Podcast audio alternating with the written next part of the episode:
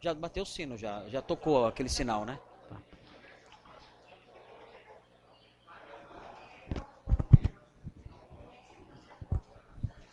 Vamos retomar? Não sei se o pastor vai ter uma palavrinha, acho que não, né? Não. Ok. Então vamos retomar então o segundo período, porque nós vamos entrar agora na, nos pais propriamente ditos. Então aqui é o contexto intelectual apenas deles, para nós entendermos o pensamento deles, já que a matéria se chama patrística, voltada para o pensamento dos pais. Então, importante aqui, a ideia do Logos como a razão universal que liga o Deus Uno ao mundo material. Por que os, os filósofos gregos pensavam isso? Porque na visão da teologia, da filosofia grega, Deus é inacessível. Deus é inacessível, não há como você ter contato com Ele. O único elo de ligação entre Deus inacessível e o mundo criado é o Logos. Então, o que é o Logos? Na filosofia grega aparece essa palavra. O Logos, o que é o Logos? O Logos é a alma do universo. É o que faz o universo funcionar de modo ordenado porque os astros giram, porque as, as coisas acontecem, os rios correm, as, as, as a, a, natureza tem o seu curso, tem as suas leis. O que mantém isso vivo? Porque o universo não para e murcha e apodrece.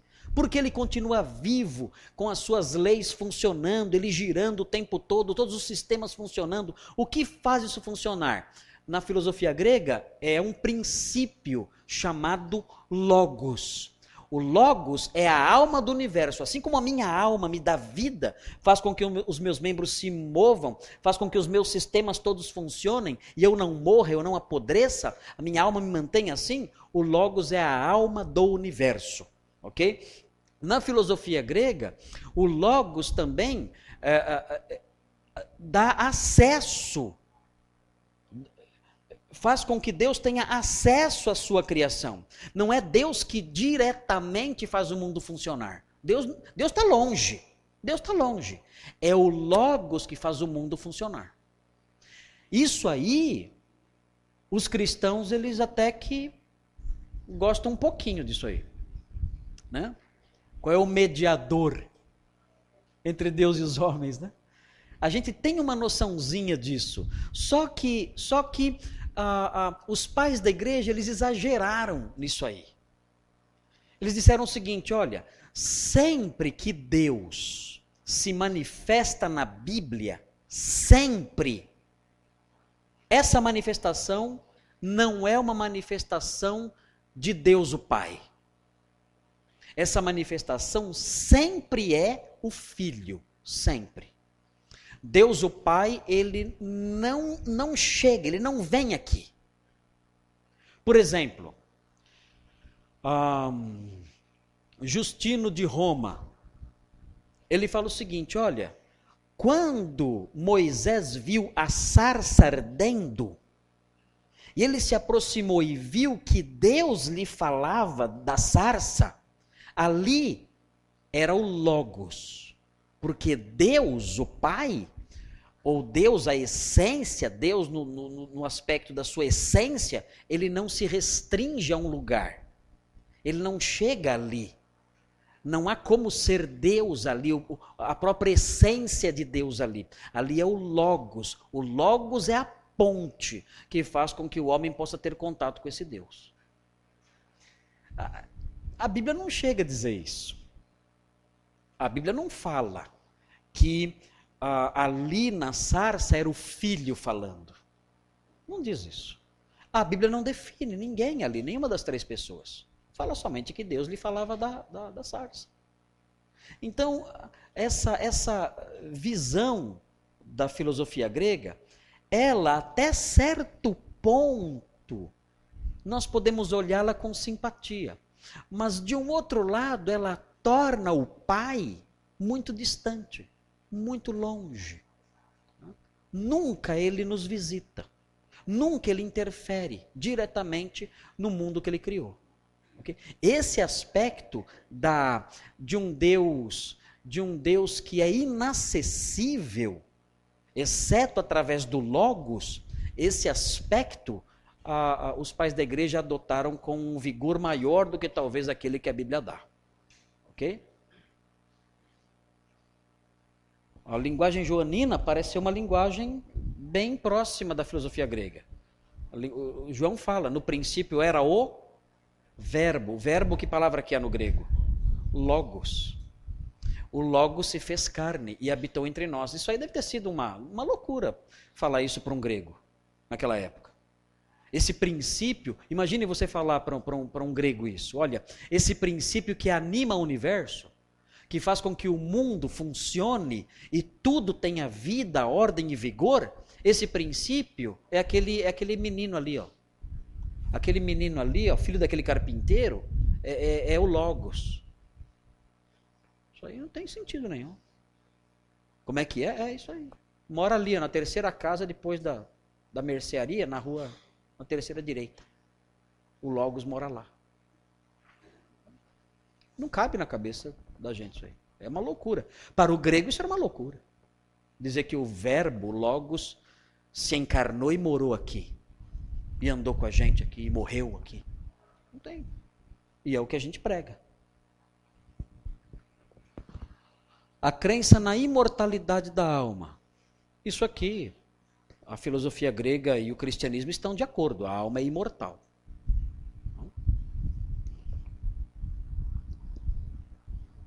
Alguns pais da igreja criam na imortalidade condicional da alma. Assim, a alma é imortal se ela for salva. Alguns pais ensinaram isso, que a alma é imortal se ela for salva. Se ela não for salva, ela perece. Aí ela é aniquilada. Outros sugeriam o seguinte: a alma perdida, ela vai para o inferno. E ela sofre, mas por um tempo apenas, não para sempre. Depois ela é aniquilada. Ela desaparece. O que, o que é aniquilar? Desaparecer. Ela desaparece. Então, alguns pais sugeriam isso também. A alma é imortal, mas alguns deles pensavam numa imortalidade condicional. Ok? Tassiano, Tassiano do século II, ele fala o seguinte: que a alma do incrédulo morre junto com o corpo. Mas no dia da ressurreição, os dois ressuscitam, a alma e o corpo dele. E os dois vão para o inferno. A alma e o corpo, vai tudo para o inferno. Mas ele cria nessa imortalidade relativa. Aí ele fala que a morte morre, ele fala que a alma morreria na imortalidade. Morrer na imortalidade. Ou seja, morrer eternamente. Depois de ressuscitar. A alma ressuscitaria e morreria eternamente. Mas são as loucuras dos pais aí. Os pais são, às vezes falam umas coisas meio atrapalhadas.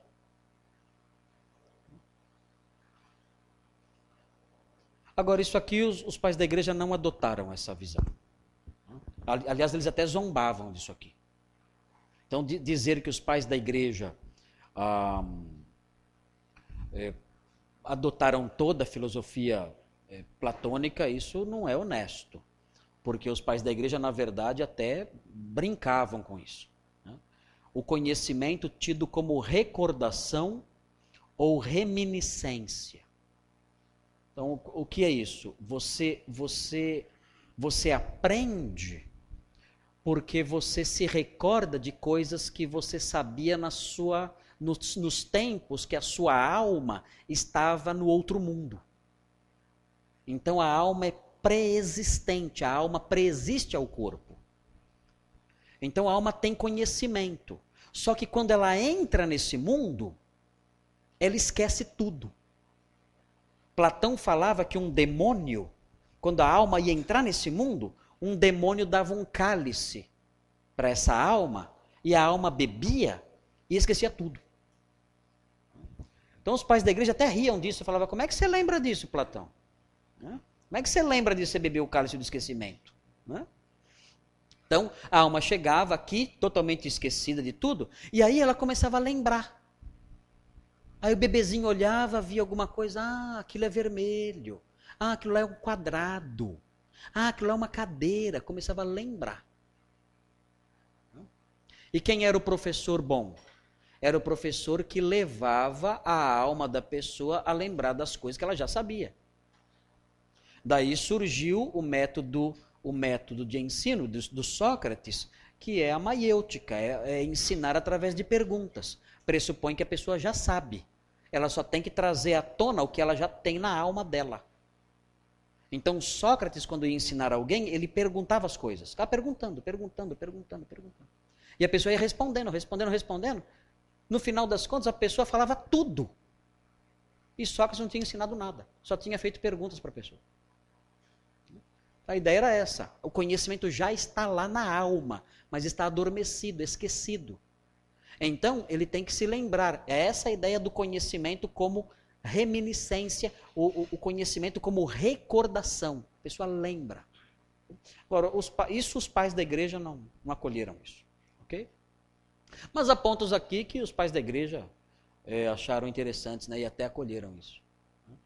Essa, em, em certa medida, né? Em certa medida. Mas não é certo dizer que os pais da igreja se deixaram contaminar pela filosofia grega de modo completo, porque os pais da igreja eram bíblicos. Eles se preocupavam com a escritura, em estudar a escritura. Os pais da igreja gastavam horas e horas estudando a Bíblia, meditando sobre ela, orando sobre ela. Né? Agostinho escrevia seus livros de madrugada. Ele não tinha tempo para escrever durante o dia. Ele, ele reclama disso. Por quê? Porque ele tinha que julgar casos é, da justiça comum durante o dia, porque o bispo naquela época ele era juiz também, exercia funções jurídicas, ele tinha que julgar casos de herança, de litígio entre pessoas da cidade. Ele gastava horas fazendo isso, julgando gente na frente da sua igreja, que traziam casos comuns para ele, ele cuidar. E ele recebia muitas cartas com dúvidas teológicas de diversos bispos do norte da África. Porque o norte da África era uma região muito carente de ensino teológico. Agostinho era, era um, uma, uma, uma figura singular ali, ele mais dois ou três, eram figuras singulares em todo o norte da África. Um, e era muito procurado, muito buscado por pessoas da África e de fora da África, para responder questões. Então ele não conseguia escrever os livros dele tendo que escrever cartas para as pessoas. Ele reclama disso. Quando eu quero fazer um trabalho, chegam cartas para eu escrever. Né? E ele não mandava e-mails de três, quatro linhas. Não fazia assim. Ele escreve, quando ele escrevia uma carta para responder uma questão teológica, a carta tinha 30, 40 páginas. Era assim que ele trabalhava. Né? E uma carta caprichada. Né? Uma carta que era uma peça de retórica, de alto nível. Trabalhada, elaborada. Dava trabalho. Né? Então, quando ele escrevia um livro, ele fazia isso de madrugada. Ficava é, noites em claro para escrever seus livros. De vez em quando roubavam os livros dele para publicar antes do tempo, porque sabia que vendia. Então pegavam os livros dele e roubavam. Mas roubaram meu livro, para ver se saía logo, porque tinha grande circulação os livros dele. Então eram homens muito ocupados, ocupados demais, mas o, o tempo que eles tinham uh, para se dedicar à, à pregação, a, a, ao estudo, eles se debruçavam sobre a Sagrada Escritura. Eram pregadores. Agostinho ele, ele desenvolveu inclusive o método de de pregar ah, ah, em círculos. Em círculos. Por quê? Porque a pessoa chegava na igreja, ah, ouvia a pregação, aí saía lá fora para comprar alguma coisa. Tinha feira lá fora. Naquela época, domingo era um dia normal. Né? Não fechava nada no domingo. Como agora está acontecendo de novo, né? não fecha mais nada no domingo. Né? E as pessoas entravam na igreja, ouviam um pedacinho do sermão, ficavam um tempinho lá e saía lá fora para comprar alguma coisa na feira né? mercado, enfim. Aí depois voltava, né? com a galinha na mão lá, sei lá. O pastor ficava sentado, todo mundo de pé. Era assim, pastor não era como hoje, hoje é o contrário. Hoje o pastor fica de pé e todo mundo fica sentado. Na época não, na época o pastor ficava sentado no, no seu, no seu trono episcopal, né? na abside, né? como era chamado, e o povo de pé, escorado ali num bordão, ouvindo o sermão. Aí quando quando ele percebeu que as pessoas chegavam, ouviam um pedacinho e saía, chegava de novo, ouvia e saía, ele começou a pregar de uma forma que ele repetia os pontos do sermão sempre. Ele pregava em ciclos. Então a pessoa que saía, quando voltava, pegava de novo a, a mensagem inteira. Ele preocupado em fazer com que as pessoas aprendessem a palavra de Deus.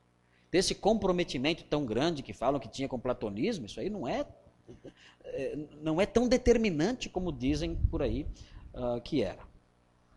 Havia um compromisso com a palavra de Deus. Bom, os primeiros pais da igreja que surgem na história são os chamados pais apostólicos. Os pais apostólicos são oito. E note bem, os pais apostólicos não são somente pessoas. Os pais apostólicos também são documentos. Ok? É curioso isso, né? Os pais apostólicos, alguns são documentos. Por exemplo, é, a Didaquê não é uma pessoa, é um, é um livrinho. É um livreto. E é conhecido como um pai apostólico. Tá? Então, os historiadores chamam esses documentos de pais apostólicos. Não sabemos quem escreveu, mas são chamados de pais apostólicos. Se, se tivesse o nome deles, eles seriam os pais apostólicos, o nome dos autores. Mas não tem o nome dos autores. Então, o documento recebeu o nome de pai apostólico. Ok? São os primeiros. Aqui nós temos dois que são pessoas: Inácio e Policarpo. Tá? Inácio, note, morreu no ano, no ano 110. E foi no ano 110 que ele escreveu também as suas cartas. Um, no ano 110, 112, talvez, não sabemos ao certo. Claro, veja que Inácio nasceu no primeiro século, né? Inácio nasceu no primeiro século. Ele morreu no ano 110, ou já nasceu já na época de João. Né? Na época, do, na época do, do apóstolo João mas a sua obra é do século II. Os pais da igreja começam sua, a sua atividade, o seu material de eh, literário é tudo no segundo século. Não tem escritos dos pais da igreja no século I, que falei para vocês. Pai da igreja do século II para frente. E Policarpo de Esmirna. Ok?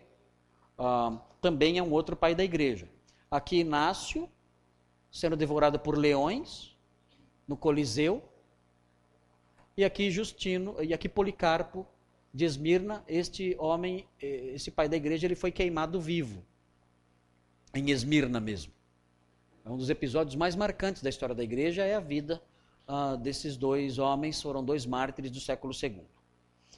Os pais da igreja, alguns deles foram martirizados, outros nós não sabemos como morreram. O que aconteceu, por exemplo, Irineu de Leão. Nós não sabemos como ele morreu. Ele morreu no ano 202, comecinho, no limiar do século III. Mas nós não sabemos como ele morreu. Há uma suspeita de que ele morreu martirizado mas não, não temos certeza disso. Agora, vários outros foram mortos mesmo, sabemos a certeza que foram mortos.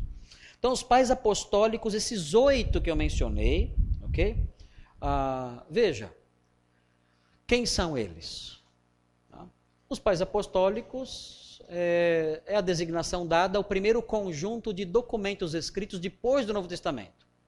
Esse conjunto apresenta reflexões ortodoxas sobre temas importantes da Bíblia. Ah, os pais apostólicos, eles são, é, assim, com alguma exceção, né, eles são rasos teologicamente. Não há muita profundidade teológica neles. E o volume de material literário dos pais apostólicos é pequeno. Então você não vai encontrar um tratado escrito por Irineu. Irineu tem sete cartas. Você não vai encontrar um tratado escrito por Clemente, você vai encontrar uma carta de Clemente. Tem segunda de Clemente, mas não foi escrita por ele. Ah, você não vai encontrar um tratado escrito por Policarpo. Você não vai encontrar isso. Então, o material dos pais apostólicos é, é um material é, escasso e a teologia deles não é uma teologia muito profunda. Mas você encontra alguns elementos importantes na teologia dos pais apostólicos. Ok? Vamos prosseguir. Abrangem o período que vai do final do século I até metade do século II, na realidade, comecinho do século, I, do século II até metade do século II. É porque Justino, por exemplo, morre no ano é, mas Justino já é apologista, né? não, não dá para encaixar aqui. Ok. Por que pais? Trata-se de uma designação antiga dos grandes escritores e mestres que formaram a teologia cristã. Tá? Então, eles entram nessa designação. Eles ajudaram na formação da teologia cristã. Tá?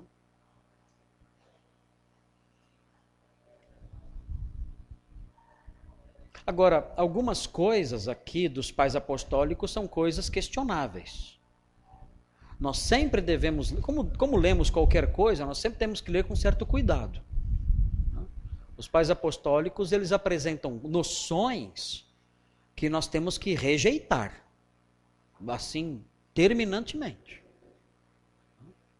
Os pais apostólicos apresentam é, ideias que é, você vê lá a raiz, muitas vezes você percebe ali a raiz de um catolicismo repugnante nos pais apostólicos, em alguns momentos. Os pais apostólicos são, e aí vem, Clemente de Roma, a primeira de Clemente, dirigida aos Coríntios. É, note bem, é, essa carta, a primeira de Clemente, tem a segunda de Clemente, mas é de autor anônimo, né? é de segunda importância. Mas a Clemente de Roma, ao escrever primeira de Clemente, ele escreve aos Coríntios. Por quê? porque estava tendo problemas na igreja de Corinto. De novo. Essa igreja era complicada mesmo. Igreja terrível. Né? Havia, uma, havia um problema de rebelião. E ele, e ele tenta uh, orientar a igreja a se manter fiel ao seu bispo. Aliás, uh, isso aparece também em Inácio de Antioquia, nas suas sete epístolas. Uma coisa importante que os pais apostólicos refletem. Os pais apostólicos refletem o surgimento de uma figura na história da igreja que talvez nós tenhamos as origens dessa figura nas cartas do Apocalipse, nas sete cartas de Apocalipse 1 e 2, que é a figura do bispo monárquico. O que era o bispo monárquico? Não é que não é que era uma monarquia de bispos, que o pastor deixava o filho dele para ser pastor depois dele, não era isso. Não é essa a questão. Não era assim. A ideia do bispo monárquico é a ideia de que não havia mais um grupo de bispos pastoreando as igrejas, mas um bispo só, só um pastor, o mono. Mono é um, aí monárquico. Arré ou arré é princípio, ou principal, arhiereus é príncipe. Então, o monárquico, o bispo monárquico, o único líder da igreja. Esse modelo entrou para a igreja. Inclusive, eh, nós adotamos isso.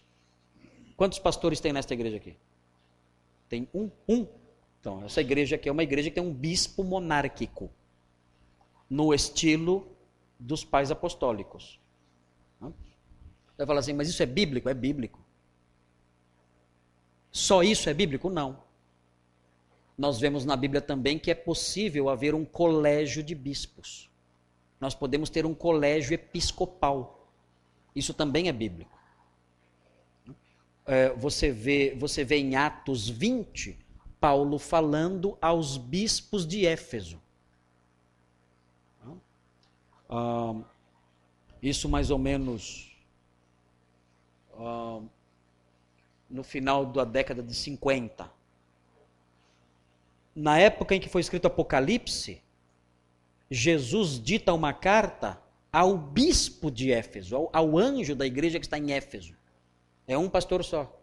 Houve uma mudança. Não é mais um colégio de pastores, é um pastor só.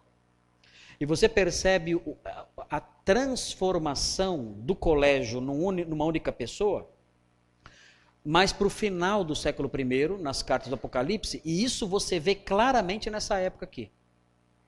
Nessa época não tem mais colégio de pastores, não tem ministério colegiado. Hoje em dia tem, tem havido um, uma tentativa de ressuscitar o ministério colegiado. Isso não é errado.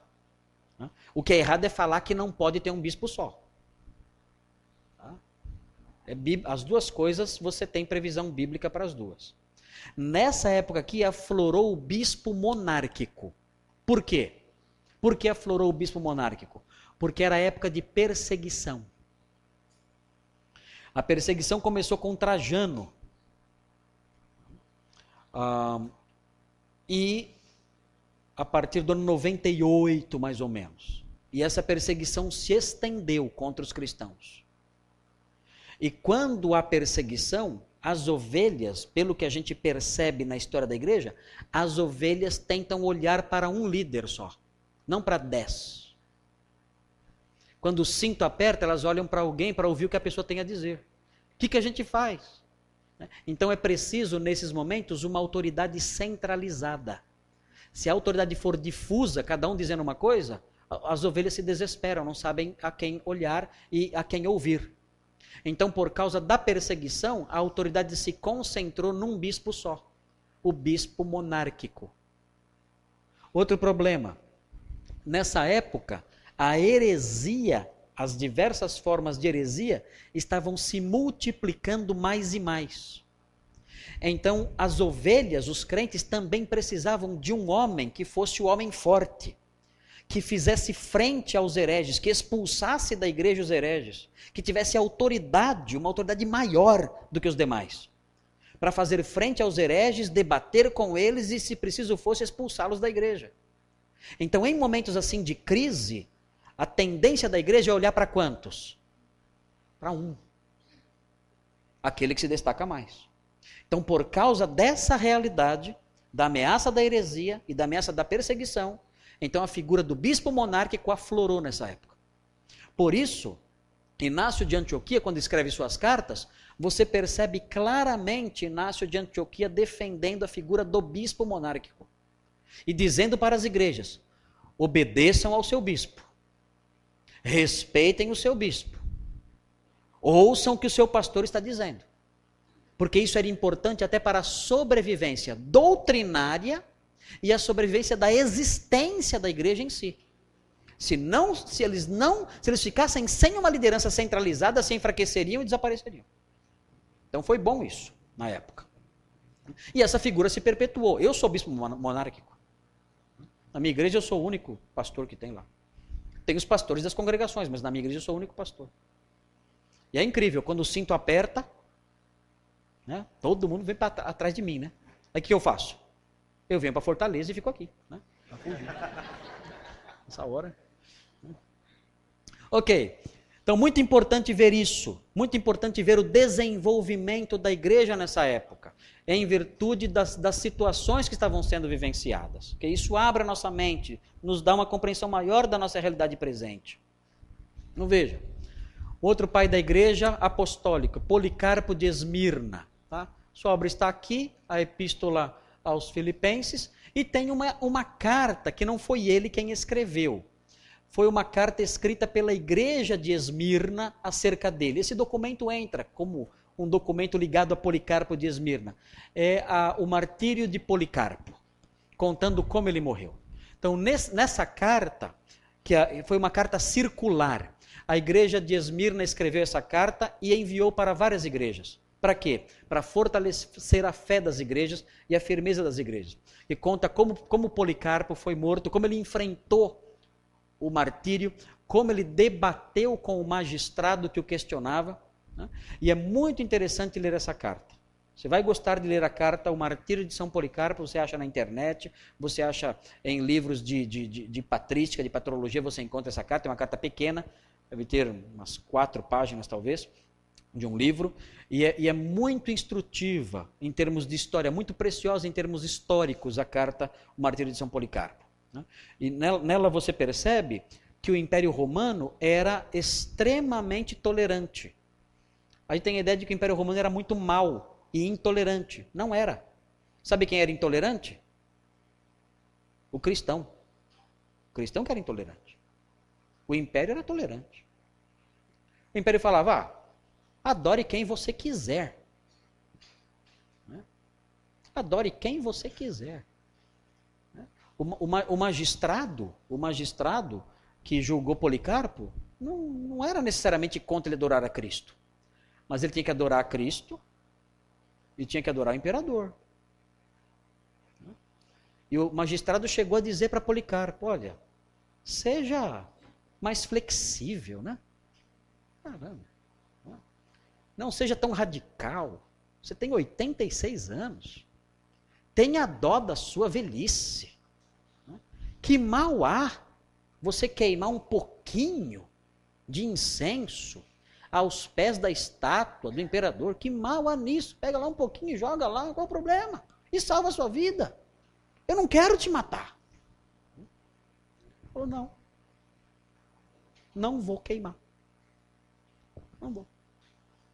Se você pensa que se você pensa que vai me persuadir fingindo que não sabe quem eu sou, eu vou lhe dizer quem eu sou.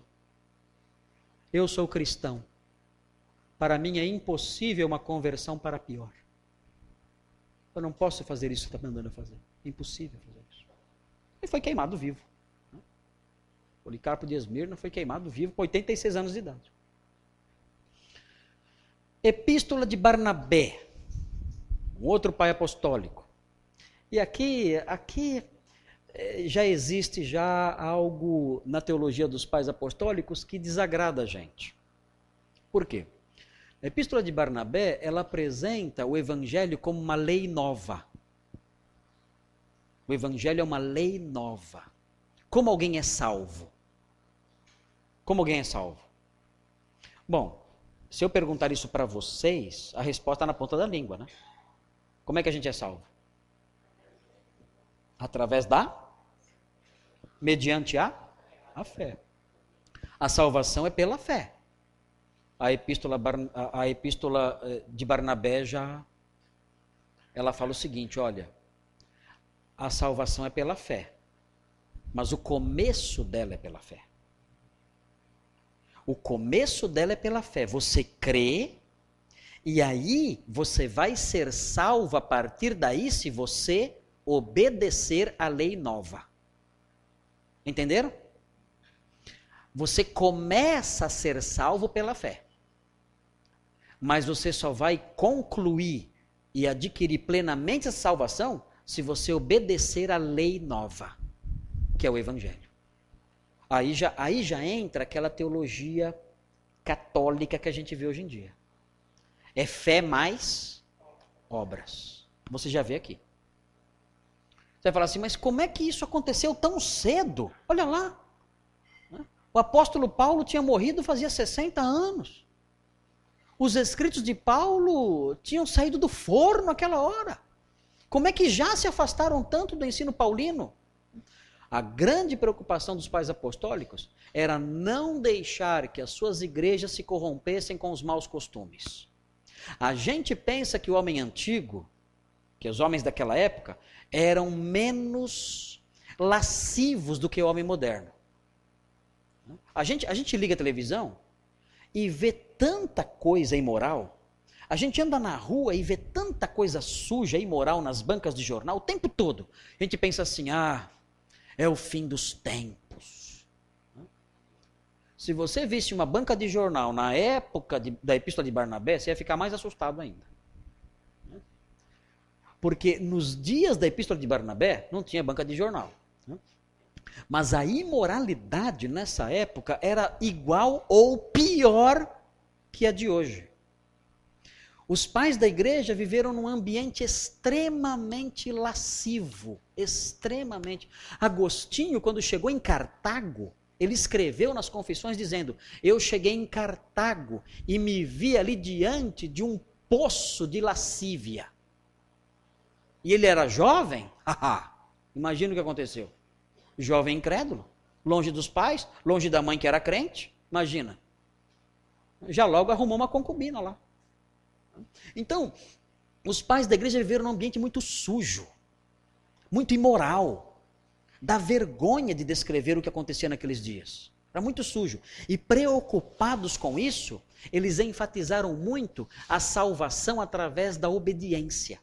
Porque tinham medo que as ovelhas, se você falasse só da fé, as ovelhas se desviassem da conduta reta. O que vocês acham disso? Está certo fazer isso? Está errado fazer isso. Está errado fazer isso. Você não pode mudar a mensagem para tentar impingir nas pessoas santidade. Não pode fazer isso. E eles fizeram isso. É uma falha dos pais apostólicos. É surpreendente como os pais apostólicos falharam nesse aspecto.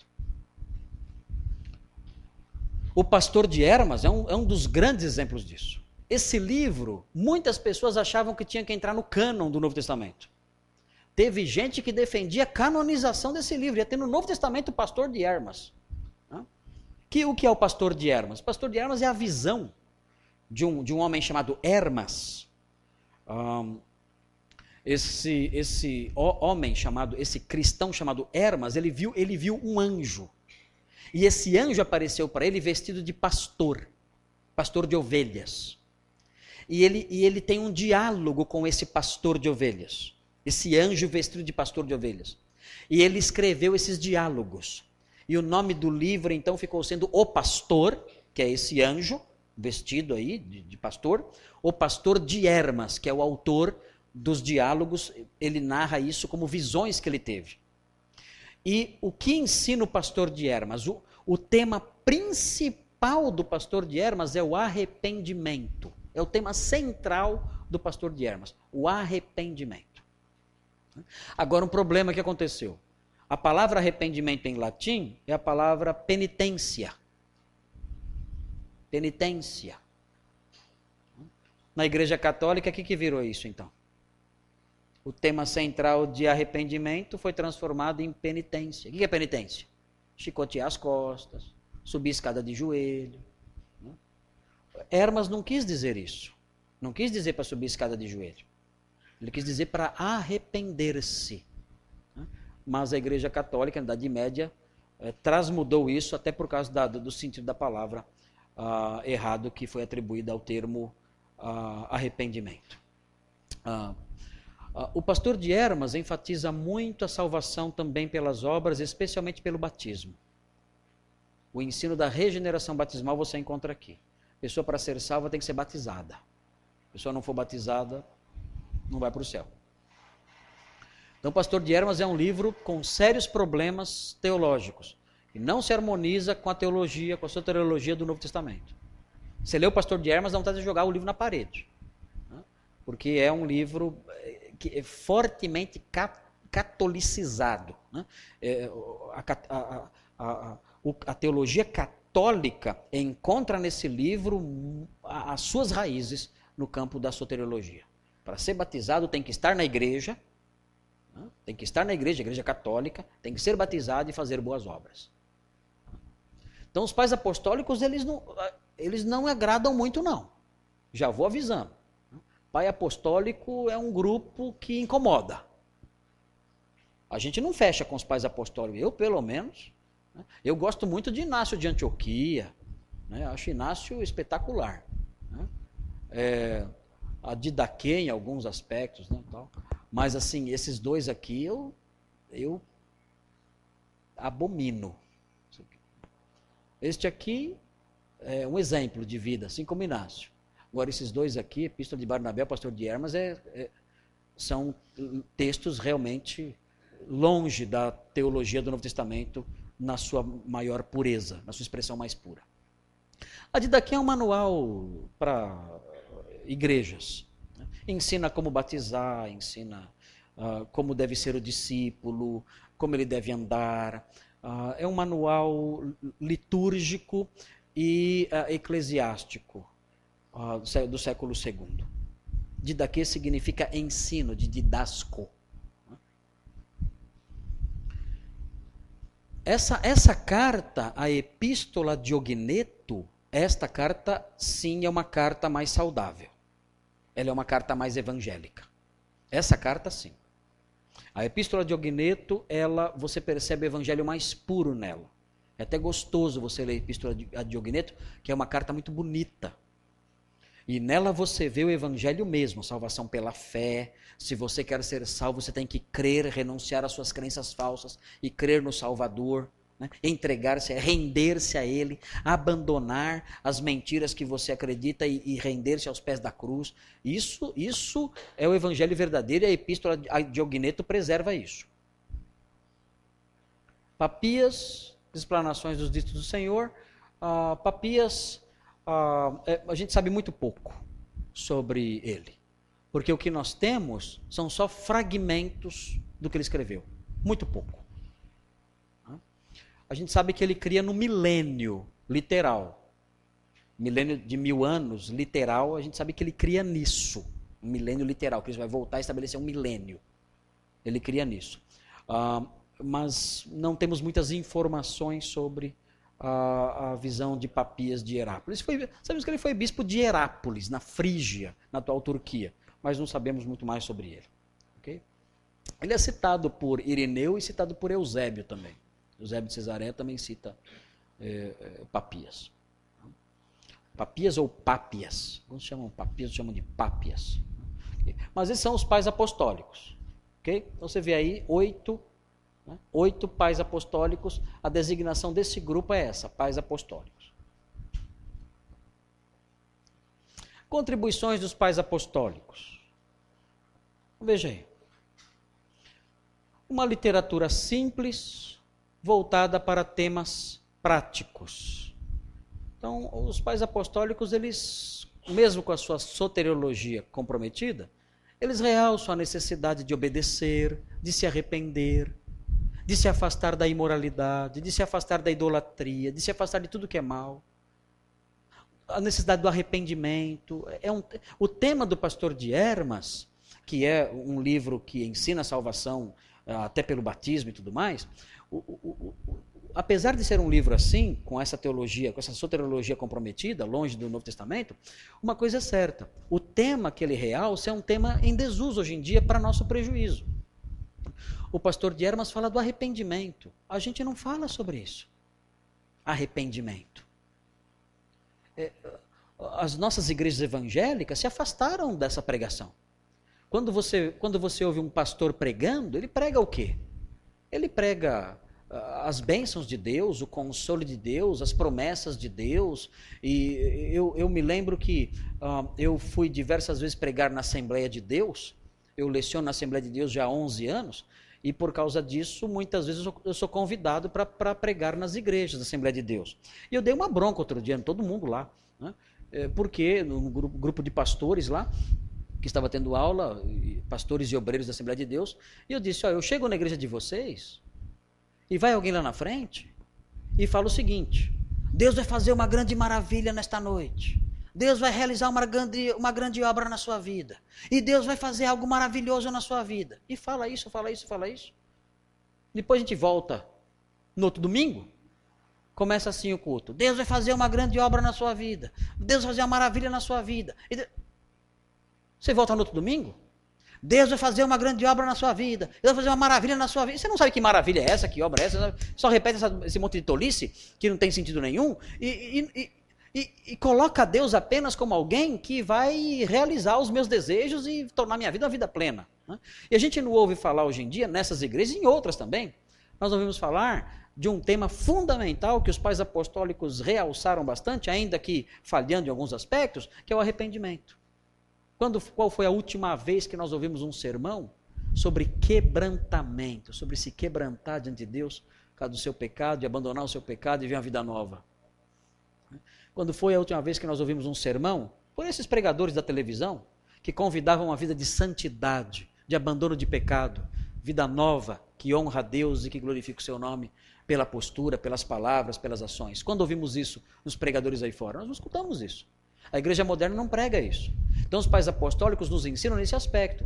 Nós temos que ressuscitar temas que eles valorizaram, que eles falharam em algumas abordagens desses temas, mas eles mostraram que esses temas eram centrais para a pregação cristã. Arrependimento, mudança de vida, vida santa, vida reta, abandono de pecado, tudo isso os pais apostólicos realçam muito. Muita ênfase nisso. Preocupação com ensinos heréticos ah, os, os, pais apostólicos mostram ah, ah, o quanto o crente tem que saber discernir entre o falso mestre e o mestre do Senhor. essa é uma característica que nós vemos nos pais, especialmente, é, na verdade, em todos os pais da igreja. Todos os pais da igreja eles têm uma preocupação muito grande em equipar você para que você saiba discernir entre o mestre verdadeiro e o mestre falso. E essa ênfase é uma ênfase extremamente pertinente bíblica. Porque em Efésios, no capítulo 4, é ensinado que os, os pastores da igreja foram colocados para equipar os santos, para que eles não sejam como meninos, levados ao redor por qualquer vento de doutrina, pela astúcia daqueles que induzem ao erro. Os pais da igreja abraçaram essa função com todas as suas forças e morreram por ela. Justino, Justino Mártir morreu lutando contra a heresia, foi decapitado, lutando contra a heresia, contra a, a filosofia de, de, de Crescêncio. Ah, nós hoje não temos essa preocupação. Nós hoje aparece aparece um pastor gritando três aleluias e falando um monte de lixo. Todo mundo corre atrás dele e ele se torna o pastor do momento. Ah, os pais da igreja se preocuparam muito com isso e realçavam o perigo da heresia, do, do, falso pastor, do falso apóstolo, do homem fraudulento, do homem que engendra doutrinas más. E instila isso nas vidas, das, nas vidas das pessoas, visando lucro financeiro, visando favores sexuais, visando, visando galgar espaço dentro da igreja para obter favores eles realçaram isso e lutaram contra isso. Isso é característica de todos os pais da igreja que temos que resgatar hoje em dia. Nas nossas vocês são seminaristas, vão trabalhar na igreja, vão exercer funções de liderança. Essa deve ser uma tônica do trabalho de vocês. Detectar falsos mestres. Pastor, você tem ouvido na televisão fulano? Não, mas eu vou ouvir. Eu quero saber o que ele está falando. Quero saber o que você está escutando detectar e falar: não ouça essa pessoa, esse homem é, é, é perigoso, ele é mentiroso, o que ele ensina é heresia. Dizer isso. Nós não podemos ser os pastores Papai Noel, que dá tapinha em todo mundo ali alegre, sorrindo, ho, ho, ho. Hã? Hã? E tá tudo bem, tudo é alegria, tudo é festa. Não. Nós somos guerreiros. Guerreiros protegendo um estandarte. E esse estandarte se chama verdade. Nós estamos numa batalha porque a verdade nunca deixou de ser atacada. Ela é atacada todos os dias, desde que Adão caiu. A verdade é atacada continuamente. E os defensores, os soldados que receberam a incumbência de Deus de proteger a verdade atacada continuamente, somos nós. Nós temos que fazer isso. Os pais da igreja perceberam isso e abraçaram esse ideal até a morte. E temos que resgatar isso. Chega de ser pastor Papai Noel. Tem que ser pastor soldado, que defende a, a, a verdade. A igreja é a coluna e o baluarte da verdade. E Deus colocou os pastores para liderá-la. Nós temos que cuidar das nossas funções com um empenho maior. O pastor não tem que ser bonzinho, só rindo para todo mundo. Ai, que pastor amoroso. Mas o amoroso é um banana. Nós confundimos às vezes as coisas. O pastor, o pastor banana chamamos de amoroso. O pastor tolerante que sorri para todos e deixa tudo para lá, como pastor amoroso. Esse pastor não é amoroso, é um banana, é um mau soldado. Nós temos que ser amorosos sim, mas não podemos perder a firmeza na defesa da verdade, que todo dia é atacada. E os pais da igreja nos ensinam isso. Os pais da igreja são extremamente amorosos, com uma exceção ou outra. Você vai ver lá um Cirilo de Alexandria que né, eu não queria nem conhecer ele pessoalmente. Né? Porque o cara era chato e ruim. Né? Mas a maioria dos pais da igreja eram pessoas amorosas, mas eram soldados. Uh, outro, outra contribuição, temas ligados à liderança da igreja e sua liturgia, como na Didaquê, por exemplo, né? o, trabalho do, o trabalho do pastor de, é, de discipular, de ensinar o novo discípulo do que fazer quando ele se converte, o que exigir antes de batizá-lo. Tudo isso você vê ah, nos pais é, da igreja, especialmente na Didaquê. ênfase na perseverança e na pureza. os pais da igreja viveram períodos terríveis de sofrimento. Uh, Irineu de Leão, ele sucedeu um bispo de 90 anos chamado Fotino. Esse bispo na Gália, chamado Fotino, ele morreu em decorrência de maus tratos na prisão. É, foi colocado numa prisão ali, esmagado no meio de um monte de gente ali, torturado ali, uh, vítima da superlotação de prisões, né, de torturas não conseguiu suportar, 90 anos de idade, e morreu. Irineu de Leão foi seu sucessor. Viveu numa época perigosa, de ameaças, de prisões, de mortes, de torturas. E encorajaram as pessoas a permanecerem fiéis na perseguição e a permanecerem puros. Eram, eram duas ameaças: né? a violência e a tentação. É isso que faz o crente cair. A violência e a tentação. E os pais da igreja alertaram quanto a isso. Não tenham medo da violência. Não tenham medo do fogo com que ameaçam vocês. Há um outro fogo que não se apaga. Esse se apaga. Há um outro que não se apaga. Não, não se curvem diante dos, dos ataques a, a, moral de vocês, aos convites à imoralidade. Não se curvem a isso, digam não, se afastem desse estilo de vida antigo. Fujam disso tudo. Fujam dessa sociedade corrompida. Os, os pais da igreja eh, descreviam sua sociedade, e quando eles descrevem sua, sua sociedade, nós ficamos impressionados com a, com a semelhança que há ah, entre os homens daquele tempo e os homens de hoje. Eles, eles ah, ah, numa, num dos textos que eu não me lembro agora o autor, um dos pais da igreja, ele diz o seguinte: olha, o, o império está cheio de afeminados, de andrógenos. O que é um andrógeno? Andros é homem, Guiné é mulher. O que é um andrógeno? Um homem e mulher. O que é um homem e mulher na nossa linguagem? Um homossexual. O império está cheio de andrógenos. Cheio de andrógenos. E mais, crianças têm sido colocadas a serviço desses andrógenos. Oh! E isso com o apoio do Estado. Oh! Que sociedade perversa! Mas acho que eu já vi isso em algum lugar. Acho que eu tenho visto isso aqui, no nosso país, no século XXI. O império do Brasil cheio de andrógenos. Crianças sendo colocadas a seu serviço com o apoio do Estado. Os pais da igreja mostram uma sociedade degradada, destruída. E eles dizem aos crentes: permaneçam puros e santos nessa sociedade corrompida. Então, esse é um valor importante dos pais apostólicos. Perseverem, mesmo diante das perseguições e dos convites do mundo. Tudo isso temos que resgatar.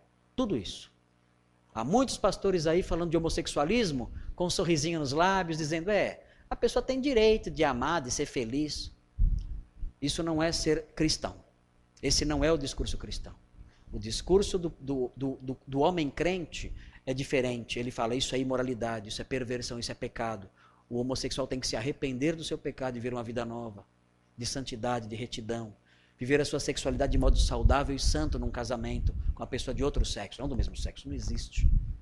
Esse discurso não vai ser simpático e nem vai trazer aplauso nem sorriso. Mas os pais da igreja não ganharam aplauso de ninguém e nem sorriso de ninguém. Os pais da igreja foram mortos, perseguidos e odiados. Mas é esse o papel do pastor.